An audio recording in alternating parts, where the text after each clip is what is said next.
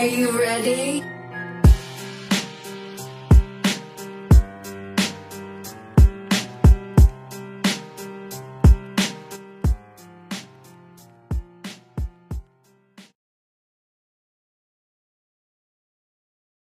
Selamat malam, balik lagi di Podcast Ngomongin Setan. Sekarang gue Septian Ahmad dan sekarang sama Andika. Andika bro, bagaimana Andika? Pulang dari Jogja, seru ya? Seru, capek, terbayar lah sama apa yang gue dapat di sana. Jadi lu ke Banyuwangi ya? Enggak dong. Enggak ada ya? Ke desa itu, Ponari. Ponario.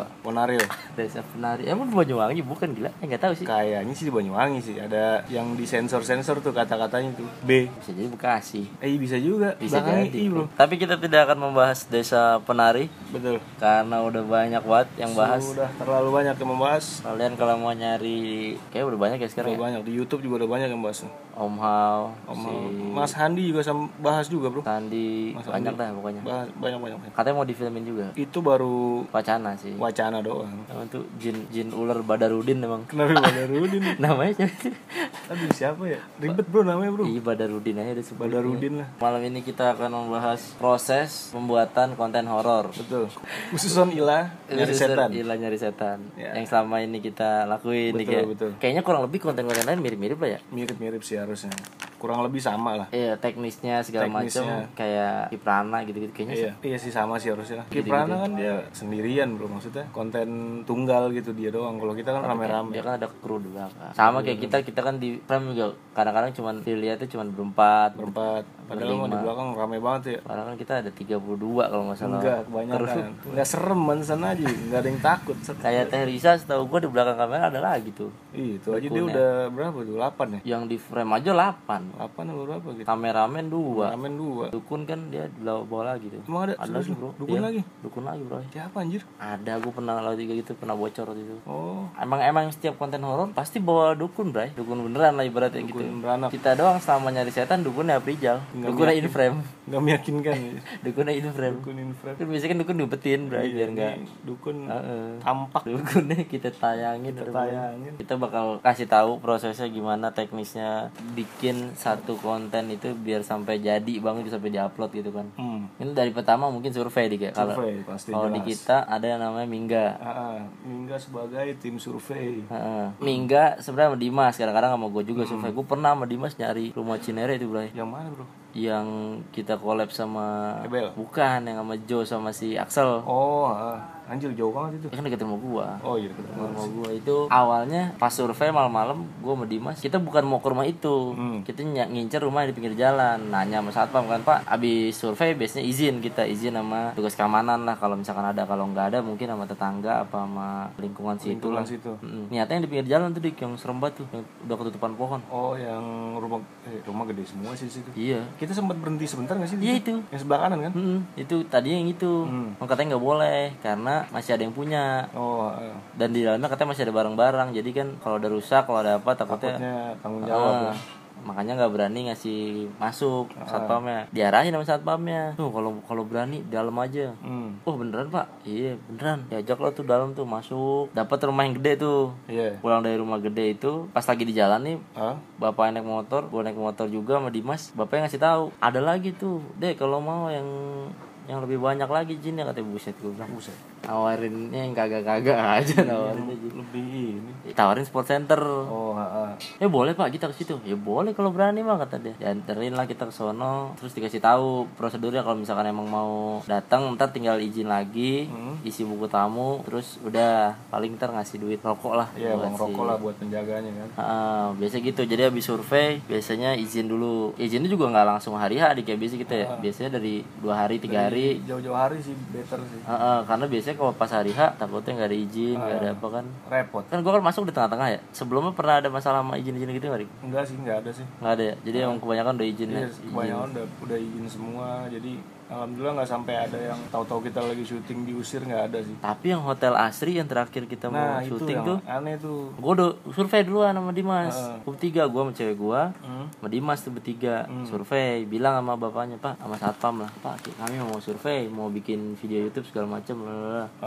Ya udah silakan kalau mau lihat foto-foto aja, foto-foto. Muter Pak, gue masuk-masuk ke dalam, ke kamar-kamar segala macam, ke dalam, udah ngeliat terus ngasih tahu ke bapaknya, Pak, udah Pak, kita nanti hari ini mau datang di pas. Kita datang diomelin marah-marah katanya masih ada tamu, padahal itu hotel ya ampun tinggal rumput tuh sih di samarin aja kali hotelnya, hotel asri nggak apa-apa tuh juga lagi proses jual kok. Masalahnya pas kita datang dia bilang boleh ada tamu lagi kan, ada tamu datang, itu kamarnya nginep di mana anjir, kayaknya nggak nginep deh kayaknya deh. Terus ngapain nih, maksud gua bentuk kamarnya udah nggak ada bro, mungkin yang tamu buat ngerenov kali. Enggak dong anjir itu tamunya tukang mungkin. Iya mungkin tamunya soalnya udah nggak layak banget. Iya udah nggak layak, udah nggak ada kasurnya bro, gua lihat banyakan rumput ya bro. Rumput, lu mau tidur di rumput ini kemah lu. Ah mungkin camping. Ah bisa jadi camping. Tapi dalam kamar. Iya sama. Pokoknya pas di hotel itu aneh tuh, udah izin besokannya malah nggak dibolehin. Untungnya dapat alternatif tempat lagi lah akhirnya waktu itu kan. Pokoknya yang diutamain kalau di nyari setan gitu emang izin. Izin sih nomor satu izin. Izin paling mahal di mana? Paling mahal itu seingat gua kayak Pejaten. Pejaten ya? Iya. Pejaten tuh hari 200 kali. Mahalan sama Taman Langsat tuh waktu terakhir kita. Taman Langsat cuma berapa gocap bro? Enggak ada gila. Cepet. 125 ya kalau salah. Yes. Pokoknya 100an. 100 sih. Gua nggak pernah lebih dari itu. Ini gara-garanya sebenarnya harga saat menjadi pada mahal gara-gara YouTuber lain ngasihnya kebanyakan. Kebanyakan. Akhirnya jadi, dia matok harga kan. Dikasih gocap. Enggak. Iya, padahal dia enggak ngapain ya? Enggak ngapa-ngapain anjir. Gua pernah siaran di Jeruk Purut, enggak dimintain duit. Masa? Kagak. Dimintain parkir juga kagak, parkir cuma ngasih 2.000. Oh iya parkir 2.000 nggak ada ini, nggak karena mungkin nggak bawa kamera kali waktu itu ya, bisa jadi lu nggak ada niatan buat penelusuran atau apapun lah. Iya sih siaran doang dia di nisan orang tuh aneh banget sih, lu gila ngapain lu kayak orang goblok ketigaan. Siaran bertiga di Jeruk Purut seru bro. Itu posisi lu malam apa tuh waktu itu? Gua lupa, malam Selasa malam. Lu bisa ketemu sama gua kan tuh ya? Iya. Gua ajakin aja. Gua cuma nyogok 5 waktu itu pakai gultir. Pakai gultir yang 12.000-an. Murah banget anjir ini aneh ini. Dia enggak mau tadi itu. Berarti paling mahal Pejaten ya? Pejaten emang dia minta apa gimana? Gua enggak ikut dulu. Karena itu gedung kan pernah dipakai sama Sarwajayanto kalau enggak salah. Ya pasti mereka matok harga agak mahal tuh. Gara-gara kemarin dikasihnya banyak kali ya? Iya. Jadi buat YouTuber lain tolonglah kalau masih duit jangan banyak-banyak, normal-normal aja. Iya, PCP aja lah. Iya. Jangan sampai 300 gitu. Gope anjir. Jadi dikasih 200 mulai sedikit ya kan. Kalau mereka mungkin AdSense udah jalan udah ya banyak gitu kan, ketutup lah kita bro. Patungan bro. Patungan jangan salah lu. Patungan AdSense buat jalan-jalan. Buat kemarin buat ke Lampung. Iya. AdSense buat ngilangin ilmunya Apri doang. AdSense yang kita dapat dari jin dikembalikan lagi mau buat membuang jin ini. Terus abis survei izin baru tuh biasanya kita sebelum mulai kan kita ngumpul dulu. Betul, ngomongin gimana konsepnya gimana. Biasanya misalkan mulai syuting jam 11 sampai jam 10, 2 jam sebelum itu biasanya kumpul dulu kan. Biasanya bisa di kantor gua, kadang-kadang kantor Dimas paling sering juga sih. Iya, atau di dekat-dekat tempat ininya, tempat ekspedisinya. Nah, baru udah ketahuan baru jalan ke lokasi. Di lokasi juga macem-macem tuh, kadang-kadang misalkan udah nyampe misko mama kan kalau di perumahan elit biasanya satpamnya ganti shift tuh. Nah itu kalau di perumahan biasa mah enggak lah, harusnya cincai sih. Terus yang paling krusial kadang-kadang parkir ya coy. Ya parkir tuh repot tuh karena kita memikirkan keamanan kendaraan kita juga kan. Karena kan kita nggak mungkin bikin video naik motor kan. Iya nggak mungkin. Bukan video motovlog. Pasti kita parkirin mobil, motor. PR tuh kadang-kadang. Iya. Kita kadang udah nemuin tempat yang bagus, tapi parkirannya nggak mumpuni. Jauh. Mendingan jangan. Kita pernah kan syuting itu di yang di Antasari ya, yang rumah apa deket Sidarta itu kan. Oh iya. Parkir agak jauh. Itu juga kita berhenti syuting gara-gara khawatir kan. Iya, gara-gara ada orang ngumpul-ngumpul dekat mobil inventaris itu. Mobil inventaris. Mobil siapa sih? Mobil dinas ya. Mobil operasional. Kan ada stikernya insert. Aduh Bukan yang itu, bro. Ada yang pokoknya belakangnya ada stiker Kopassus loh. Iya, stiker Kopassus. Ada itu stiker karena nyari setan sama keropi. Aduh anjing. Semua keropi kagak ada lagi. Norak banget mobil-mobil ada keropi. Mobil siapa sih, bro? Sebutin aja, bro. Enggak tahu, bro. Gua sering banget lihat katro-katro banget. Pokoknya yang ada ini deh pasti Hello Kitty. Hello Kitty. Yang ini Abi, Umi yang gitu-gitu biasanya. Ayah, Bunda. Ayah, Bunda. Aku dan kucing biasanya saat anjing orang-orang ya. Parkir kadang-kadang juga ya, kita kan kadang-kadang kalau misalkan lagi kenapa-napa, lagi butuh buru-buru di lokasi kan kita nggak pernah tahu bakal kejadiannya kayak gimana. Parkir jadi sangat penting emang. Penting banget. Kalau di depan rumah kosong doang, yang dalam perumahan enak bisa parkir depannya aman lah ya kurang lebih. Yang masalah kalau di pinggir jalan raya gitu sih. Nah itu yang serem tuh, karena ya malam kan kita syuting sampai pagi dini hari gitu kan, itu kan lagi sepi-sepinya jalanan. Bener. Takutnya ada orang iseng, namanya kesempatan kan. Betul. Waktu itu malah gue masih coki muslim waktu syuting Fix Serem kan masih Aprijal juga. Yang kita ke Sport Center kan MLI syuting di situ sampai malam. Nah itu mobilnya anak-anak masuk ke pintu masuk Sport Center, bro. Terus di portal dulu dari luar jadinya sama satpam. Jadi kalau udah kelar suruh telepon lagi. Kata satpam biar aman aja, bang. Iya sih, dengan gitu dah. Walaupun jadi agak nggak enak gitu, jadi ngerjain satpam kan itu. Iya sih. Tapi kan satpam ya buka tutup doang, lu bagi duit kan. Iya juga sih. Oke lah. Waktu sama Fixerem 2 mobil sama berapa motor. Oh rame tuh. Kan kru muslim juga bawa. Oh iya, Ewing ya. Ada Ewing sih. Kalau yang Ewing mah di Lebak Bulus. Oh Lebak Bulus ya, lain lagi. Balik lagi nih tadi berarti kan udah pas syuting. Masalahnya berarti di kadang-kadang di parkir. Mungkin kalau konten-konten lain bawa driver atau mereka naiknya gitu kan. Naiknya Grab atau gimana, jadi pulang pergi nggak kepikiran kendaraan. Betul. Mungkin kalau kita di nyari setan emang benar-benar swasembada emang. Iya, jadi yang kita punya kita pakai aja gitu kan. Apalagi cah yang jadi kadang-kadang suka jadi penghambat gitu atau jadi pikiran dah. Kita mah belum pernah ada gangguan dari warga juga sih. Belum pernah, itu dia sih. Gue nggak ada yang gue khawatirin selain parkir doang. Paling kita kadang-kadang keteledoran diri sendiri, kadang-kadang properti. Nah itu benar-benar. Kadang-kadang kan kita mau ngelakuin apa, gitu ya. Misalkan kayak mau mandi lah, mau apalah. Atau kemarin yang rencana pengen main jalangkung tapi ternyata nggak bawa. Ada yang pasti ada aja dah. Pasti ada yang itu kadang-kadang. Padahal kita juga udah berdelapan loh. Jadi kalau kita kamera sebenarnya ada beberapa, cuman yang ngoperasin emang satu orang doang. Si Roni. Nah sebenarnya Roni gue penasaran. Roni tuh temen lu berarti digendik pak? Temen SMA lu kan? Temen kantor gue. Oh dia sekarang sekantor ya lu? Sebelumnya sih pas gue di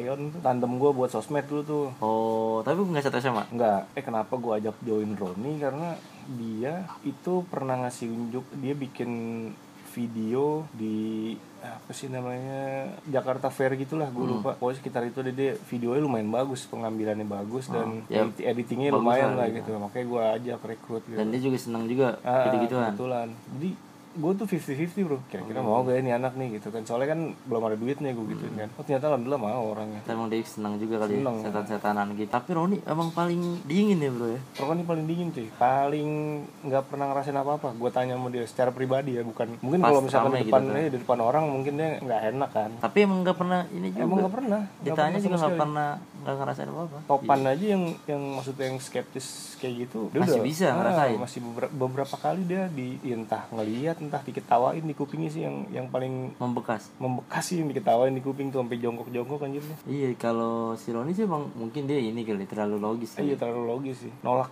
terus mungkin.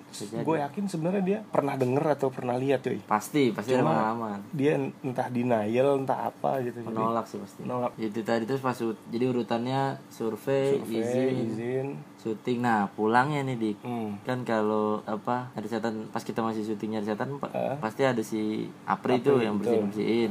Ya nggak tahu nih makanya kelanjutan konten bagaimana, kita sih bukan mikirin berani apa enggaknya, jujur aja karena anak-anak pernah berani kan. Berani pasti berani, nekat aja nekat berani. Masalahnya udahannya siapa yang bersihin kalau syuting lagi itu pertanyaannya. Tapi apa ya akhir-akhir konten kita tuh beberapa episode lah udah nggak pernah dibersihin. Iya juga ya. Termasuk yang pas lo pertama kali ikut datang dibersihin nggak sih tuh? Enggak kan? Enggak. Nah itu udah mulai dari situ. Karena gue nggak pernah dibersihin, bro. Iya mungkin karena ya udah memang netral gitu. Udah nggak ada yang nempel, bisa jadi gitu kan. Bisa jadi. Kan si Apri kadang milih dia. Jadi dia kayak punya sensor lah. Bisa dibilang sensor, kalau memang ada diambil sama dia. Iya, tapi emang gue selama ikut syuting emang nggak pernah ngasih apa sih. Maksudnya nggak dalam artian kayak gue pertama kali ikut kan yang di ini. Rumah Antasari. Nggak ngerasain apa-apa gue tuh sama sekali. Masa sih? Karena ditinggal sendiri cuy. Iya. Nggak ngerasain. Ngeliat, denger apa. Nggak, sama sekali. Makanya gue sampai sekarang nggak pernah takut sama gitu-gituan. Ini buat yang kan, yang lain juga udah pada nonton. Yang di videonya PSL, yang terakhir gue katanya dikasih sesuatu itu kan. Oh iya, di tangan. Pas ada sesuatu itu, kadang-kadang gue juga ngerasain. Ngeliat gitu, atau bukan ngeliat, kayak ya siluet-siluet doang. Tapi emang nggak pernah ini pak, nggak pernah sugesti ikut gitu, nggak pernah. Gue tuh takut cuma nama kecocokan doang. Kalau misalkan apa yang gue dapetin dari dunia-dunia begituan gitu ya, kayak dari mimpi, apa dari jin, apa dari segala macem. Terus gue cari dunia nyatanya ada beneran. Itu gue lumayan. Contoh-contoh apaan tuh? Contohnya yang misalkan kayak gue pernah mimpi ada satu, terus di mimpi gue tuh ada satu kata yang gue belum pernah dengar sama sekali. Terus pas gue telusurin di Google, kata itu dari salah satu bahasa di suku di Sulawesi gitu. Pas gue cari daerahnya itu, di daerah itu ada patung sosok yang ngomongin kata itu di mimpi gue. Nah yang begitu-begitu tuh gue ngeri juga. Iya yang begitu-begitu tuh gue tuh kadang-kadang. Lu selama ini syuting pulang aman-aman aja lah ya sampai rumah? Alhamdulillah sih aman-aman aja. Soalnya si Ebel yang pas syuting sama kita tuh pagi itu mimpiin pocong nih katanya. Anjir. Di WhatsApp gue, bang saya semalam mimpi pocong. Oh gile. Mungkin ketempelan juga kali. Mungkin bukan ketempelan, digangguin kali ya. Digangguin ya? Karena yang liat Ebel takut kan. Iya juga. Jadi kocak banget cuy videonya Ebel, gue sampai ketawa ngakak berkali-kali gue. Gak kuat anjir. Bang Sep, udah nih. Bang, timuk nih bang. Ya, lampu dilempar sama dia aja. Aduh itu lucu banget yang dikagetin sama Dimas. Saya nggak masuk kamera tuh. Ya. Dimas sampai manjat-manjat. Untungnya sih selama ini nggak ada. Alhamdulillah nggak ada. Nggak ada, jangan sampai lah. Jangan sampai. Kalaupun nanti kita tingketiakan tuh berbahaya juga tuh. Berbahaya apaan anjir? Kolesterol pak. Kolesterol sama darah tinggi kan, kepedesan lah, diare mencret. Nah gue nggak tahu proses kreatif konten lain, tapi kayaknya sih kurang lebih sama sih. Bedanya cuman kalau kita yang in frame itu hampir semua, yang nggak in frame cuman Roni, cuman Topan tuh jarang. Kalau di konten lain pasti ada satu yang diubetin, pasti ada. Ibaratnya episode terakhir fix serem gua di belakang kamera. Gua kan soalnya megangin Apri sebenarnya. Iya, kan dulu si Marto Palsu tuh lumayan bikin capek juga itu. Anjir, lu badannya gede banget ya, gue kalau nahan dia capek anjir. Badannya segede kayak badak anjir. Iya. Gue sih akhir-akhir udah gak mau nahannya, bodo amat. Kan akhirnya sampai nyebur-nyebur ke got itu kan. Itu gak ada isinya tuh got yang pas di sport center tuh cuy. Oh itu ngaco anjir, lari-lari gila ngapain sih lo. Itu yang di gedung gak ini juga tuh, jalan-jalan. Iya kalau di gedung besok sediain ini parasut kan di, tuh ya di ini bray, yang terakhir di lantai 2 itu dia. Oh iya hilang juga tuh. Yang sebelum ke ini kan, sebelum kampung kan. Hilang juga tuh. Malah pakai sempak doang lagi. Iya, itu yang namanya Ebel juga ya. Kalau enggak salah yang pas fix room juga hilang juga tuh di situ juga. Di atas juga. Gue lupa di atas apa di yang lantai bawah tengahnya itu. Sama unggun tuh gue nahan tuh. Baru gue buat anjir. Ngeliat apa emang katanya? Buto atau emang di situ ada buto sih. Buto itu kayaknya buto terus di musikat kayaknya. Cuman gue bilang buset ini bahaya anjir. Siapa aja mau disikat bro. Gila lu kayak apaan, geng motor lu disana apa-apaan. Berandalan pas di Singoluhur cet anjir. Kicep langsung, gak ada apa-apanya bro. Tapi emang tambeng menurut ya, emang jin-jin tambeng ngampar. Tapi lumayan kuat ya sebagai jin ngampar dia ya. Lumayan kuat sih. Karena yang di Jakarta ya walaupun belum semua yang di tes kan. Mungkin yang hebat-hebat nggak nongol. Paham sih lu? Nggak nyampe juga kayaknya dia. Karena frekuensi nggak nyampe mungkin bisa jadi. Atau ya yang lebih hebat pasti dia pintar mengelabui dan menyembunyikan energinya dia. Iya juga sih benar. Makanya biasanya yang kayak biasa kita dibabat-babat sama Marto ya. Maaf gue bisa bilang jin-jin kelas bawah. Pastilah. Pasti jin kelas bawah. Jin-jin jarang doang yang diam doang padahal. Nggak ngapa-ngapain anjir. Ya gue pikir-pikir Marto cemen juga ya. Beraninya banyak. Iya kasarnya mana kecil anjir itu. Nggak anak kecil juga sih. Bukan, warga tidak mampu kayaknya. Kayaknya deh. Kenapa warga tidak? Kayaknya warga jin tidak mampu gitu. Yang gembel-gembel. Nggak kenapa tidak mampu anjir. Iya dia gembel gitu. Dia yang makan jarang, lemes-lemes. Yang jelek gitu kan. Iya yang ya elah bor-bor sekolah gitu. Iya yang pejabat-pejabatnya nggak berani bro. Iyalah kalau yang sekolahan dia nggak berani. Mungkin mungkin jin Marto Palsu itu kayak preman pasar gitu. Kalau udah ada yang seragam takut cuy dia. Nah kebetulan yang seragam nggak pernah nongol nih sama kita nih. Iya di kantor mulu ibaratnya. Di kantor mulu nggak main lah ke tempat-tempat begitu. Dia cuma nyikat yang warga-warga tidak mampu tadi tuh, pengemis-pengemis, pedagang-pedagang kecil gitu. Bang kresek tuh disikat-sikatin sama dia tuh. Aset juga kalau bikin-bikin Marto palsu asli dari dinas ya. Sudah dinas, tenang di sana. Ya, itu tadi soal proses. Jadi buat teman-teman yang masih nanyain gimana sih prosesnya, apa kita langsung tahu-tahu datang apa itu enggak. Kita ngasih tahu begini biar yang nonton juga jadi paham nih prosesnya biar enggak komentar kadang-kadang suka saya enak-enaknya aja gitu kadang-kadang kayak semua hampir karena kan AdSense belum banyak jadi betul. Hampir semua kayak makan udah pasti capek banget bro. Pasti cuy. Pulang makan. Wah, itu pulang. Kalau pulang syuting dikit capeknya. Capek banget. Capek, bro. Laper udah pasti. Ngantuk. Pagi kan tuh. Gua kadang-kadang pulang kan jam 3 tuh. Iya. Kadang-kadang kita kan enggak selalu weekend. Syuting kadang-kadang juga weekday juga kan pagi kantor lagi gue iya sama cuy iya, jadi emang kebanyakan semua kantor. Kalau si Aprijal kan agak fleksibel tuh dia jamnya lu masih jam berapa? jam 8 gue anjing gue jam 10 masih bisa sih masuk gue jam 8 kalau kayak si Mingga gitu kan susah Roni Topan apa lagi cuy Topan pagi banget pagi kan iya jadi salah satu hal yang mungkin selama ini kita seneng-seneng aja di video gitu tapi dibalik itu banyak rangkaian proses ya makanya kalau ada konten-konten yang bagus atau apa gitu support aja betul. Tapi kalau jelek nggak apa-apa kalau jelek kata-katain aja bangsat kalau jelek yang kayak gimana nih yang jelek kan relatif nih bro. Misalkan video 3 menit iklannya 4-5 menit itu jangan dong tergantung selera kalian lah selera anda kalau konten-konten horor setahu gue yang lain-lain kan juga kayak niat-niat banget tuh ya bagus lighting itu apalagi kalau misalkan yang lighting sampai bagus bro itu bawa kru lighting segala macem kanan kiri kalau yang shootnya bagus berarti dia kamera berapa biji segala macam bah alat-alatnya sih respect krunya banyak hebat tuh dia berarti bersihin kru berapa biji tuh banyak banget tapi mungkin kalau paranormalnya hebat sih ya tinggal ini doang ya gampang bro nah bedanya kalau YouTube sama TV kan kalau YouTube begitu tuh gue nggak tahu ya kalau channel lain ya kalau di kita ada nggak ada kan kita terabas tiga ibaratnya ada nggak ada gangguan ya udah kita tetap syuting mau itu sepi mau itu zong gitu ibarat tempatnya mau itu bahaya banget ya tetap kita kalau di TV bedanya ini nih kalau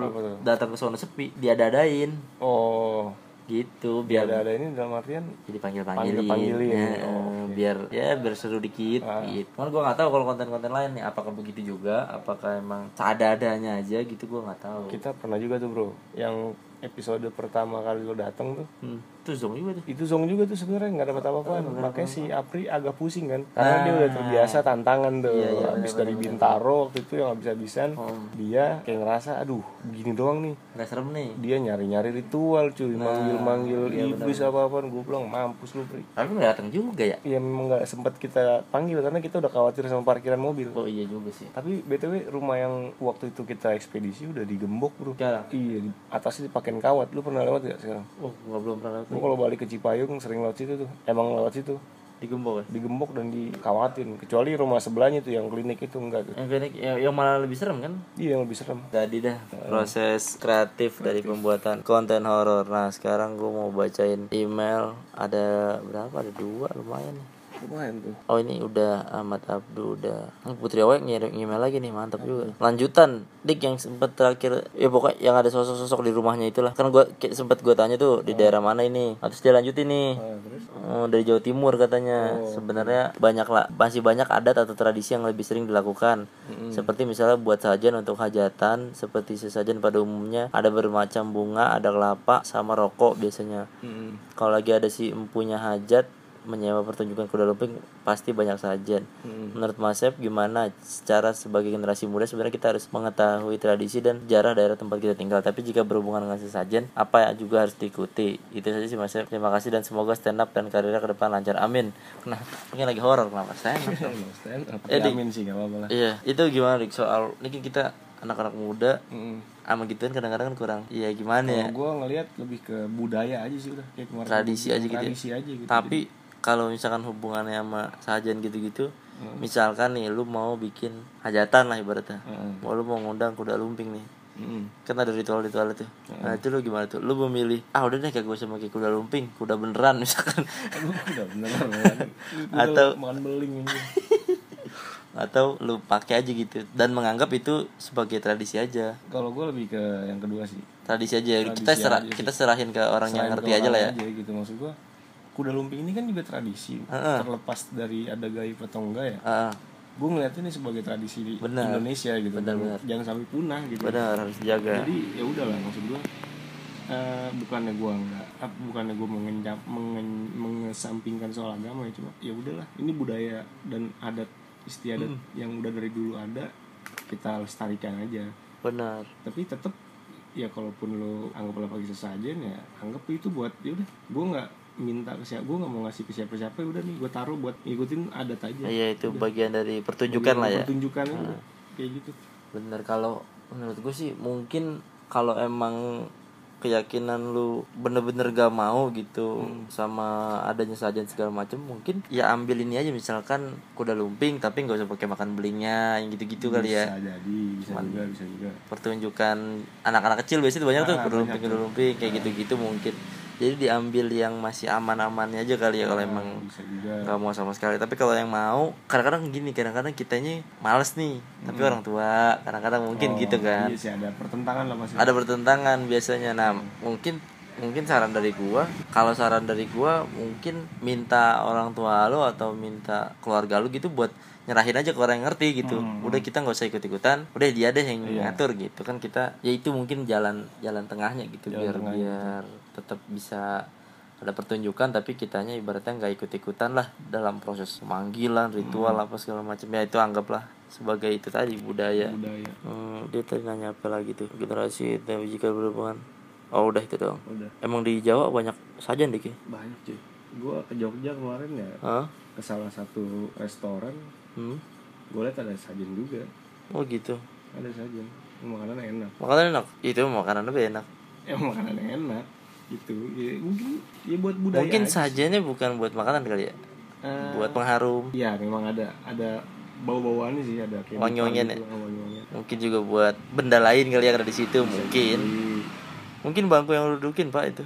Kenapa bangku yang duduk? Mungkin bangku dulu tuh pernah didudukin sama siapa? Siluman singa laut mungkin. Siluman singa laut tuh selalu duduk lu, Pak. Enggak serem anjir singa laut. Galak anjir, kagak serem banget. Tapi mukanya lucu, Bray. Iya juga sih. Yang serem apa anjir? Siluman harimau ya, singa laut.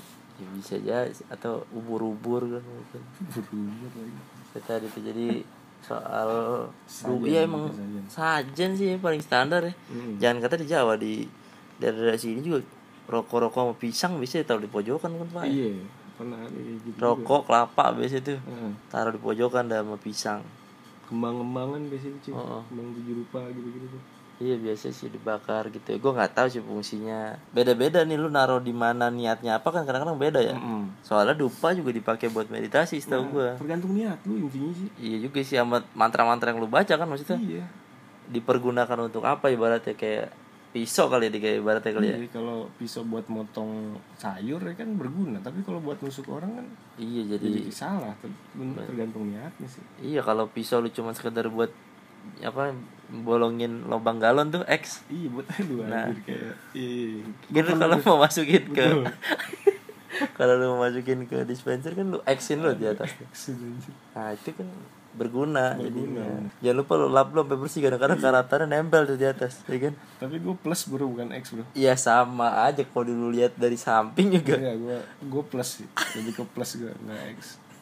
Dari itu. Kenapa harus silang ya kan iya, bisa aja satu garis. Itu misteri juga tuh. Gitu tuh. Padahal di Indomaret udah ada tutup galon yang nggak perlu kita bolongin. Dituang langsung dicopot sendiri. Kenapa? Saran tambeng aja gitu. Tradisional. Kan tradisi baik lagi. Iya ada juga. Istiadat tuh. Naruh galon di action dulu. Nah tadi kan kita di awal nih email dari Ravena Juli Rofika suruh tanggapan tentang desa KKN nih. Tadi kita udah bahas tuh, ya udah kita nggak mau ikut-ikutan kali ya. Nggak mau ikut-ikutan lah, karena terlalu banyak. ya takut salah aja sih gue ngomongnya. Mungkin kita bahasnya korupsi nepotisme tadi. Gue ya mungkin. Bisa lah dikit-dikit lah. Mungkin kita di zamannya Ratu Atut kali ya. Ratu Atut di ini loh, Banten. KKN lumayan tinggi tuh bro. Ini kan ada apa sih kerajaan ini kerajaan apa namanya? Kan? Iya, apa tuh? Istilahnya tuh lupa. Iya, gue juga lupa. Aduh, bukan kerajaan. Dinasti. Jadi emang sampai sekarang, Bray? Masih lah. Jadi kan anaknya nih wakil gubernur sekarang. Oh. Pemilihan kemarin ini mana anaknya, terus wali kotanya siapanya gitu. Jadi emang katanya dulu kakeknya apa bapaknya Ratu Atut tuh emang jawara Banten. Oh, oke. Nah, dari situ ya turun-temurun. Wah, gitulah. Itu KKN tuh dari sisi mungkin sosial politik nih dari bahasa kita ya. KKN di desa di Banten mungkin. Nah, mungkin desa Banten. Banten. Bisa tuh masuk KKN beneran ini manjur. Kolusi nepotisme ya itu tadi nepotisme. Jadi dia kalau rapat provinsi di rumahnya dia doang gitu ya. Enak ya. Di rumahnya dia kan keluarga semua. Ya? Pejabat-pejabat isinya keluarga. Ini omnya, ini ponakannya. Iya. Sambil arisan ngomongin masa depan provinsi enak juga ya. Seru sih. Kamu gimana di sana? Ciledug gitu aja enak juga. Kita aman tapi keluarga semua gitu. Kita emang masuk Banten ini. Masuk lah gila, masuk Tangsel. Iya Tangsel masuk. Tangsel Banten. Heeh. Oh iya. Bukan Jawa Barat tuh. Enggak lah. Jawa Barat mah Bekasi. Oh iya. Bekasi Bogor. Jawa Barat tuh KKN tuh di Banten kita ngomongin KKN. Hari ini gue malah cerita horor. Ngapain email? Fak episode akan cerita tentang horor. Ya niat lu biarin aja. Enggak usah disiarin juga yang kita pernah dialami selama hidup itu aja sih. Hah? Bisa nggak dibuat kalian ceritakan menurut versi sendiri aja, atau kalau lagi sama Apri mungkin lebih spesifik sebagai mantan pelaku dukun blonde, entah sama siapa siarannya karena nggak pernah dikasih tahu sih kalau mau siaran itu, justru itu misterinya bikin penasaran itu. Betul. Karena saya aja nggak tahu mau siaran sama siapa sedapatnya. Mau kasih pendapat soal kemajuan podcast, sekali-kali undang Mbak Citra dan kisah tanah Jawa atau siapapun biar ada warna baru. Pengen. Si Ravena nih pengen dah, kalau orang kita sih pengen banget yang gede-gede itu kan. Apakah mau menerima kita yang cecunguk cecerepet ini? Bukan nggak mau sih, lebih mungkin banyak yang ngantri. Ngantri gitu loh. Kita mungkin nggak sombong lah orangnya. Iya sih, tapi sibuk juga Pak. Sibuk pasti, sibuk kan. Ntar ekspektasi dia kan, wah siaran podcast nih pakai mic yang bagus-bagus. Kagak kan, gue pakai HP doang. Terus kalau nggak pas syuting collapse gitu, kita pakai kamera satu doang ya. Aduh. Banyak malu kita kadang-kadang. Pengen sih bisa tanah Jawa gitu. Gue juga pengen nyari kontak-kontak gitu. Mungkin kalau ada gitu ya. Iya, kalau ada teman-teman yang kenal spiritualis atau siapa gitu, share aja, ntar gue coba hubungin segala macam. Kagak bro, kita kan udah dukunnya nih. Kali aja kita kuetiau minta collab sama dukun. Aduh ngapain lu kodam bawang. Kita makan tak. Jadi enggak mau dukun. Iya. Kan dikira basi kayak kesana konten horor, bro. Esensinya apa, Bang? Astagfirullah, dukun ini makan kue tiaw gitu. Bisa jadi, bro. Batuk banget anjir. Ada asap, bro, ini, bro. Iya, asap ini apa sih merekin? As soon as possible. Baygon. Asap. Kenapa? Oh iya, asap kan? Possible. Yoi. Oh iya, Septian lucu banget loh waktu stand up di public market. Waduh, dalam acara komika mana-mana. Gue nonton juga kaget sampai sepecah itu. Dan ada kejutan kalau ada komika bonusan. Alhamdulillah, Ravena. Dia nonton juga ini ternyata. Kali YouTube sih, bro? Gak boleh, bro. Ya, kenapa, bro? Keras, bro, materinya, bro. Keras, bro. Ntar lu, gue tuh makanya males stand up. Makanya gue jarang dapat order begitu Pak. Banyak kan ngomong kasar ya gue. Kotor, kasar. Tidak mendidik ya. Terus gimana sih awal mulai bisa dihubungi buat tampil di acara Komika Monday Market? Jadi kenapa jadi nanya gue tuh gue. Jadi kenapa gue jawab aja dah. Jadi kenapa gue bisa tampil di Panji kemarin? Jadi gue pernah waktu itu ini di Panji lagi cari komika pembuka buat di Jakarta, show-nya di Jakarta yang terakhir yang Pragi Waksono. Dia ngadain tuh Jabodetabek kompetisi mulai dari tingkat komunitas, ntar diadu lagi di final semua kota lah ibaratnya. Nah gue masuk final tuh. Terus? Di waktu itu lupa gue pokoknya masuk final. Nah di final kebetulan gue bagus tapi nggak kepilih. Ya oke lah, karena di situ bagus-bagus. Ada yang bagus banget gitu. Nah dari situ dia mungkin masih ingat gua gitu. Oh, jadi lo dipanggil gitu. Kemarin pas di WhatsApp Panji gua kira suruh dukung Anis, gua bilang Mas. Pilkada udah lewat ya kan. Enggak dukung Anis. Ya, takutnya ya kan. Didukung Anis sih Panji. Juru bicara bro. Mantap Bang Panji. Itu kemarin akhirnya ya dikasih lah kesempatan buat menghibur orang-orang kaya itu. Dan lu membuktikannya. Alhamdulillah. Ya. Alhamdulillah lancar-lancarnya, masih ada jiwa-jiwa pelawak lo. Ternyata nggak sia-sia gue kerja sama sama Jin ya kan. Yoi. Menulis materi. Jin lucu. Ada gitu. Kodam lawak gitu. Nggak ada lagi lah. Masih ada kodam. Kalau ada gue mau dah. Kodam lawak aja. Udah kali ya. Itu tadi soal proses syuting. Produksi. Proses produksi video-videonya di setan. Semoga ada konten lagi selain kue tiaw. Semoga ada konten lagi. Mungkin kita bakal ya nggak tahu lah ngapain, mungkin ini kali ya prank kali ya, kita konten prank mungkin berikutnya. Prank buat tiger gitu yang cewek-cewek. Ya iya, kok nggak, gue lebih cocok sih kayaknya Apri jadi kayak gembel gitu bro. Oh yang prank-prank pengemis. Yang pengemis gitu. Iya benar. Kan ada juga tuh yang kisahnya pengemis ketabrak kereta. Nah mungkin Apri ntar. Kenapa kita tumbal ya? Kasihan. Tapi ada step yang kurang bro di proses produksi bro. Apa tuh? Setelah itu kan data dikasih ke Roni sebagai editor. Oh iya. Sebagai editor. Nah tuh memang proses editing itu ya memakan waktu agak lama ya, karena kesibukannya si Roni juga tuh. Dia juga banyak kerjaan, makanya kerjain sesempatnya kali ya. Nah setelah itu baru deh dikasih ke. Oh enggak, Roni upload tapi Londongan video doang. Gak ada judul, gak ada apa, di upload, di draft. Betul. Baru yang menulis subtitle ngaco Dimas biasanya. Dimas. Terus yang deskripsi, judul tuh Topan. Thumbnail lo yang bikin Dika. Thumbnail gue yang bikin. Thumbnail Dika bikin. Nah gue bantu support di ngehack YouTube pusat. Kenapa ngehack YouTube? Biar ini bro. Biar. Like-nya lu banyakin ya. Segitu-segitu aja. Iya juga sih ya. Beli kali besok kita ya. Bisa sih. Beli subscriber kali ya. Berapa sih paling ya? Ceban lagi. Gak ada anjir. Ceban murah banget. 100.000 10.000 subscriber. Kayaknya deh. Tapi ntar kena potong anjir sama YouTube. Iya sih biasanya. Tapi sekarang kan ada yang harga ini bro. Ada harga yang beneran, akun beneran. Dia manage sebegitu banyak akun ya. Iya, tapi itu bisnis menguntungkan juga cuy. Jual subscriber ya? Iya. Jadi ya udah lu tiap hari lu harus login dengan akun yang berbeda gitu. Iya juga. Kebayang sih gua. Bisa lu jualan kayak gitu ya? Bisa, cuma butuh orang yang banyak. Ini minimal 10 orang lah. 10 orang megang komputer yang berbeda ya kan? Iya. Megang 2 gadget. 2 gadget, satu gadget aja bisa beberapa email kan. Nah, itu asal mereka enggak capek aja digaji dengan pantas ya. Mungkin Atta gitu kali ya. Gue berpikir sih youtuber-youtuber gede tuh pastilah. Dia kan punya karyawan banyak bro. Ya mungkin ada lah 20. Mereka tiap hari ya entah bikin email baru, disuruh komen, suruh like gitu kan. Gitu masuk akal sih. Bisa jadi sih. Anggaplah satu orang punya 10 akun, 20 tuh udah berapa tuh? Iya. Dikali aja tuh 10. Udah 200. Itu sehari tuh. Mungkin dia gak setiap hari tapi 2 hari sekali atau 3 kali. Iya. Bisa jadi ya. Gitulah, kira-kira gitulah. Nah, waktu itu gue pernah denger Atta nantangin kalau ada yang bisa nemuin dia subscribernya beli. Dikasih berapa duit gitu kan? Dikasih 1 miliar apa maksudnya? Terus ada yang nemuin kan? Masa? Ada, Bray. Serius lu? Ada, tapi akhirnya enggak dibayar sama Atta.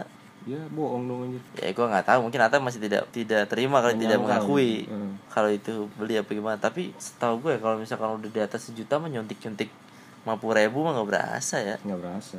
Soal per-youtuban dikit-dikit lah. Kalau ada yang mau mulai mau bikin YouTube silakan, pada berkarya dah. Apa kek, masih muda lu. Jelek enggak apa-apa, salah enggak apa-apa, paling berani nyoba lah. Iya. Paling kalau jelek ya kita enggak mau nonton gitu doang. Gua unlike paling. Itu sih paling. Oke, thank you Andika. Oke, sama-sama, Bro. Sampai ketemu di episode minggu depan. Sampai jumpa.